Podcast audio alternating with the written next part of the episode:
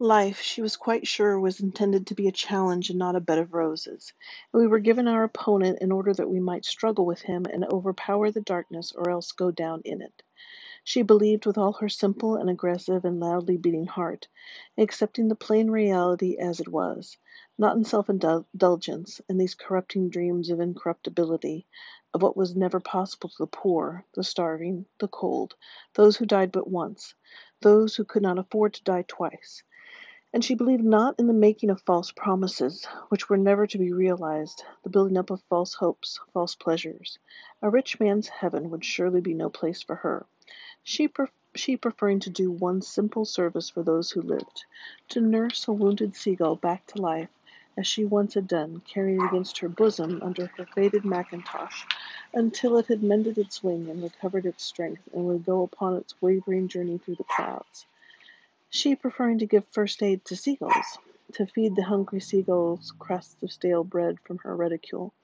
For she would scorn these golden thrones set above the mortal clouds, these crowns of silver and of gold, which none had ever worn, these lute players strumming in fields of asphodel above the stars, these weeping nymphs in a place no human being had ever been that anybody knew of. Her feet were too big, a size, number eights, long and narrow, pointed outward.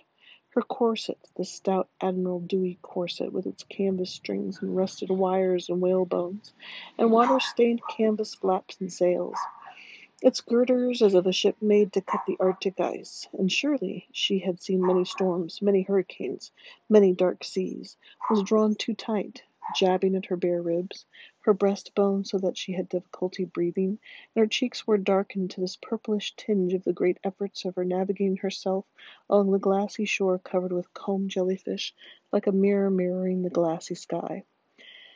Being so much exposed in spite of her head coverings, she suffered from head colds.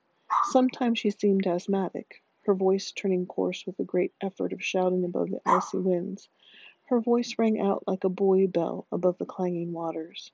She shouted even in the peaceful days of calm, when the sea scarcely moved, or only turned in its sleep. There was no heaven, but there was earth, surely, and we were put here to be tested. This earth was but a testing ground for the squids, for the starfish, for the sea urchins, the chambered nautilus, the periwinkle, the hermit crabs, the horseshoe crabs, for herself, for Mr. Spitzer, for us all. Man was but a broken shell, woman's heart was folly. This earth was the testing ground, and there was nothing but the test, so far as could be realized. This earth was the testing ground even for God, often making his own mistakes which had perhaps been unavoidable, as he had wished to leave man free, and also it was the testing ground for man with all his fleshy weaknesses about him all those temptations which he must ignore, for he must develop his strength and character. Time was not given to be wasted in vain pursuits, such as that of false knowledge. The argument as to how many angels might stand on a needle's point, or whether a camel shall enter through the needle's eye, or a rich man through the gates of heaven, and we should rather be concerned with the anatomy of the clouds, the directions of the winds, the positions of the stars. Every shining moment must be filled with action, ideally for the good of someone other than ourselves, for each life was given little time, the rushing of days, an opportunity knocked but once at the door of the sleeper, and we must not be tempted by useless dreams, even when we were sleeping and could not summon our dreams. Dreams which should be like the friction of the great waves upon the great rocks, and we must not be tempted by vainglorious riches, by torches burning in the dark wind, by slothful ease, these graven images, these empty husks like the old moss grown boats going with the tides when the fishermen were no more. We should fight against the cloud, the shadow, the wave. We were to be proved, and the truth was better than the lie, even should the lie seem truer than the truth. Every lie containing the seed of truth in it, no doubt, but ours was the freedom to make a choice between the truth and the lie, and the truth and the truth to do what was good and right, leaving no uncertainty. We must prepare ourselves to live in the service of others, the cold, the starving, the poor, the maimed, the crippled, for the opium paradise was never God's way of life. Surely it was not Miss MacIntosh's way, never influencing her to dream, or even to sleep more than would be necessary to keep her going.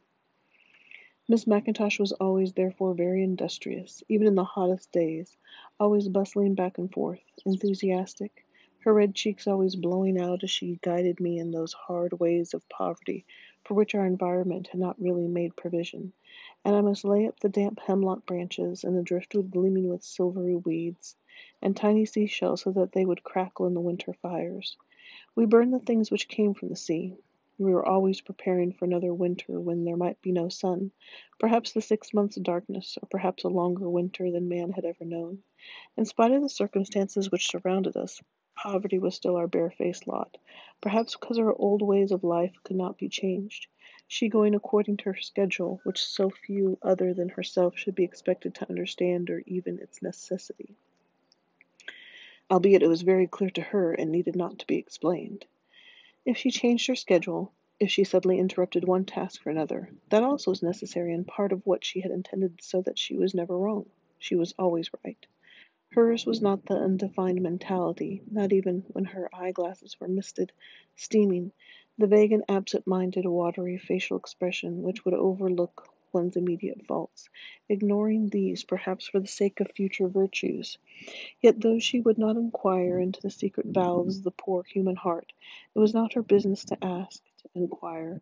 She was surely no one who would have encouraged the intimacy of strangers, much less of friends, and she had no friends. She was doing her best here, certainly, compensating to others for their loss. She had given up other employments for this comparatively isolated position, this rich, privileged, secluded waterfront estate, which few living persons had ever visited, one so little fitted to her, a hardy visitor surely upon this lonely shore, as should be quite obvious and often squawking louder than the raucous voiced seabirds, and seeming almost to flap her wings. A gregarious and social minded woman who, as she said, had walked the streets of great harbor cities, and had been connected with various institutions, a lighthouse for the blind, asylums for the orphaned, the feeble minded, the mad, the idiotic, with their mouths foaming like the foaming tides; a home for old sailors on shore leave, which would be long or short as God intended, though she was always, it was true, sufficiently cryptic when she mentioned what, precisely, she had done with her life and with the darkened years, how she had spent her time. For she did not believe in delving into the past, blowing up a cold spark among the dead ashes arousing old ghosts of a personal nature, old memories, vacant faces, which there might have been, the color of ashes upon the wind, their eyes glowing like embers. If ever she saw a phantom, it was not while she was conscious and in possession of her senses, and she was always conscious, her harness bells tinkling. She did not believe in letting her hair down, so to speak, and talking of old triumphs, old failures, this long struggle as it had been already enacted. She would rather crack nuts on a rusted flatiron, rather shell bean pods or stir the waters; yet though her cooking left much, she knew, to be desired, and she was better at feeding the seagulls than feeding man. After our picnics on the beach the seagulls would sail down to eat, in the roseate light of the sunset causing their oily wings to gleam with patches of silver and green and gold. Even like the sand, like the distant waters, the pieces of bread we left on our plates. Sometimes even before we had departed, perhaps not noticing us because of the heavy fog, the seagulls would float downward, their wings drifting like snow. We used paper plates, which the sea might wash away. We would leave upon the sand the lace edged tablecloth which we had spread there, and which the clouded breakers would sweep over by and by, carrying it away. We must have left many of my mother's beautiful tablecloths which were intended for the angels, and which were very old, edged by archaic lace and my mother has, must have wondered where so many of her tablecloths had disappeared. Perhaps she would have approved of perhaps she would have approved of the waves and of the winds and of the seagulls, who were the inner guests, angelic guests. But Miss MacIntosh disapproved of lace, whether upon a collar or a petticoat, or a tablecloth or an altar cloth. Even the patterns of the lace upon the breaking waves, the foam like spectral lace upon the waves and winds and sands. She disapproved of goblets of silver and goblets of gold and turret salt shakers and silverware. Ours was the simplest bone handled tin cutlery which we would gather up and put into her picnic hamper on with her gray knitting. She would stamp but the last of the picnic fire with her well shod foot, stamp out the last ember before the great waves came. We would walk towards the dark house with its many lighted windows, passing through the garden of the blind as I inquired as to that past which perhaps never was and should not be revealed, her ashen face lighted by the ember star as she turned her head away.